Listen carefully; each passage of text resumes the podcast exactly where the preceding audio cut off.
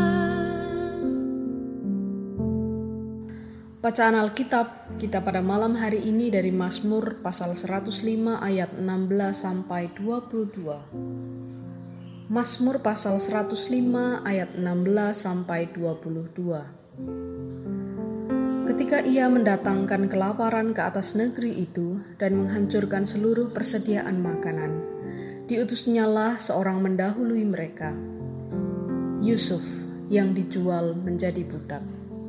Mereka mengimpit kakinya dengan belenggu, lehernya masuk ke dalam besi, sampai saat firmannya sudah genap dan janji Tuhan membenarkannya. Raja menyuruh melepaskannya, penguasa bangsa-bangsa membebaskannya. Dijadikannya dia tuan atas istananya dan kuasa atas segala harta kepunyaannya.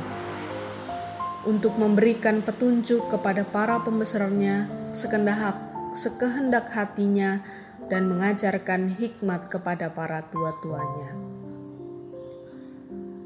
Saudara-saudara yang terkasih, saya akan mendengungkan kembali Mazmur 105 ayat 16 sampai 17 ketika ia mendatangkan kelaparan ke atas negeri itu dan menghancurkan seluruh persediaan makanan diutusnyalah seorang mendahului mereka Yusuf yang dijual menjadi budak. Saudara-saudara, saat sedang dihadapkan dengan permasalahan yang berat, sering kali dalam doa-doa kita, kita memaksa Tuhan untuk segera menolong kita, dan berharap cara Tuhan menolong itu sesuai dengan cara kita. Jalan Tuhan dalam menolong itu seperti jalan kita Sedangkan dalam firman-Nya Tuhan sudah menegaskan, rancanganku bukanlah rancanganmu, dan jalanmu bukanlah jalanku. Demikianlah firman Tuhan. Seperti tingginya langit dari bumi, demikianlah tingginya jalanku dari jalanmu, dan rancanganku dari rancanganmu. Oleh karena itu, milikilah iman dan penyerahan diri penuh kepada Tuhan. Tidak perlu kita mereka-reka jalan menurut pemikiran akal kita. Dikisahkan dalam Mazmur tadi ketika bangsa Israel dilanda kelaparan yang dahsyat, Tuhan menyelamatkan umatnya ini dengan cara yang di luar nalar, tidak dapat dimengerti dan tidak terjangkau oleh jalan pemikiran manusia. Bukankah Tuhan sanggup sebetulnya mendatangkan kesuburan di tanah Kanaan tanpa harus mengirim Yusuf ke Mesir dengan cara yang sedemikian unik? Namun Tuhan tidak menempuh jalan yang direka-reka manusia. Tanah Kanaan ketika itu akan mengalami kelaparan yang sungguh dahsyat, dan Tuhan telah mengetahui apa yang akan terjadi jauh sebelum saat itu. Yusuf yang pada saat itu masih berusia belia, yaitu sekitar 17 tahun, ia diutus Tuhan untuk ke Mesir demi penyelamatan bangsa dan juga sanak saudaranya. Untuk sampai ke Mesir, Yusuf harus melewati perjalanan hidup yang penuh liku dan derita. Bayangkan anak usia 17 tahun.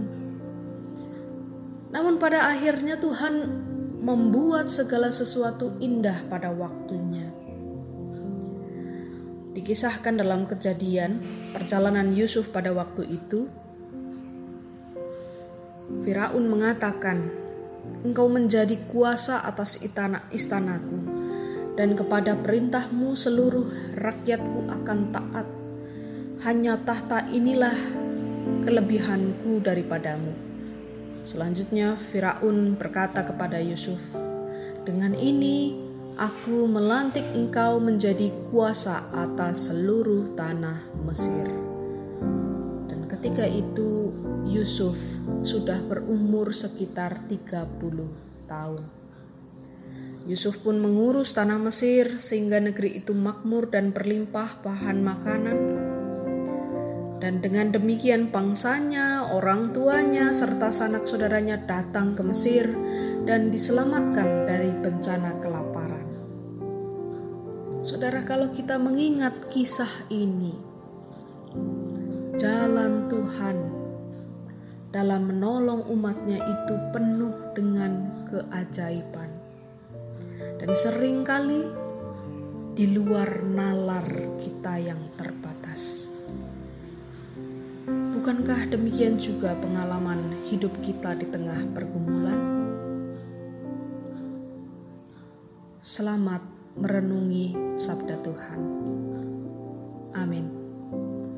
Saudara, marilah kita melanjutkan dalam doa Bapa kami, kemudian doa syafaat. Marilah kita berdoa.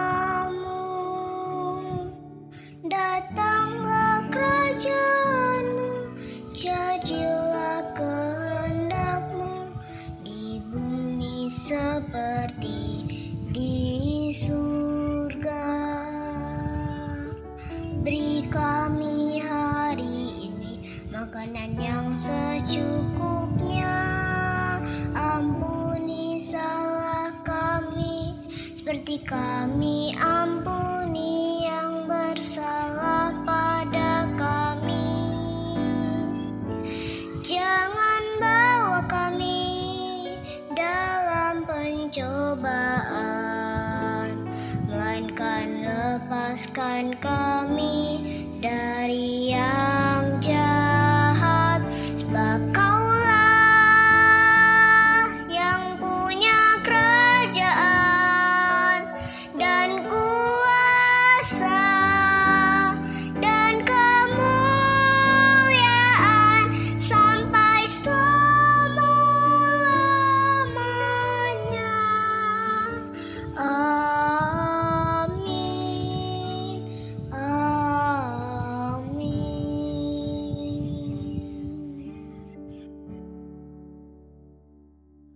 Tuhan yang memelihara kehidupan, kami semakin menyadari bahwa kemampuan kami untuk menyelami caramu dalam menolong kami sungguh terbatas.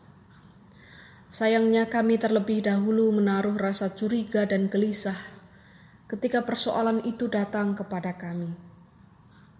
Kami sering kali lupa bahwa Engkau berjalan bersama kami di tengah pergumulan itu. Tuhan ampunilah kami yang gemar mengandalkan kekuatan diri kami sendiri. Dalam pengasihanmu kami mohon. Tuhan.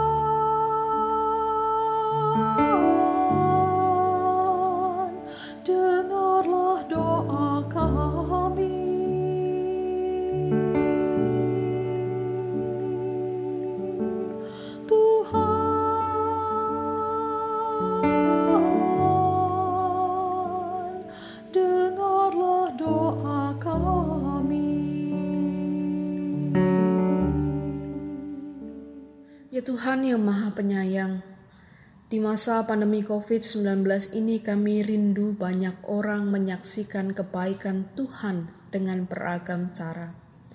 Kami rindu saudara-saudara kami yang hampir putus asa dengan persoalan hidup di masa pandemi ini juga merasakan sentuhan kasih-Mu. Oleh sebab itu Tuhan, jadikanlah kami sebagai alat-Mu untuk menyaksikan kebaikan-kebaikan yang mengejutkan Usik terus nurani kami untuk terus melakukan kebaikan kepada sesama. Dorong kami terus untuk bersedia berkomunikasi dan mengembangkan kerjasama dengan banyak orang yang memiliki latar belakang berbeda dengan kami. Dan biarlah kolaborasi itu mendatangkan berkat bagi dunia di masa pandemi ini. Dalam pengasihanmu kami mohon.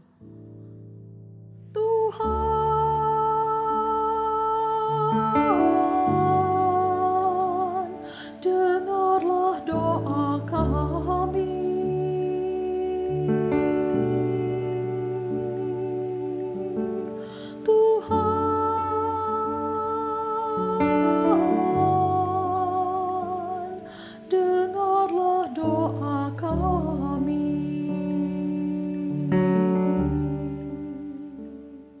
Ya Tuhan, kami berdoa untuk seluruh pemerintah dan masyarakat Indonesia.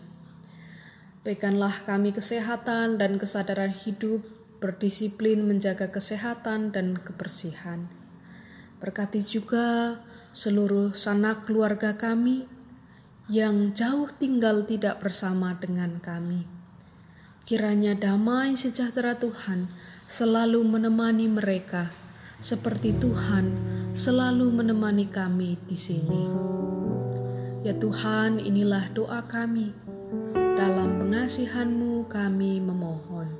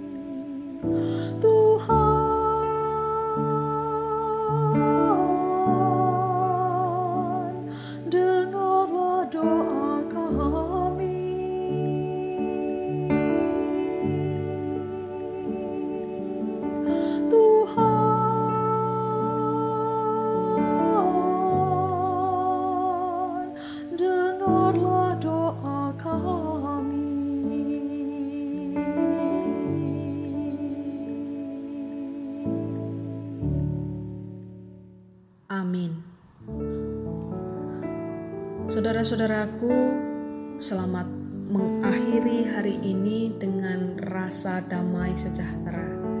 Kiranya damai sejahtera Tuhan senantiasa tinggal dan menyertai rumah saudara. Selamat malam.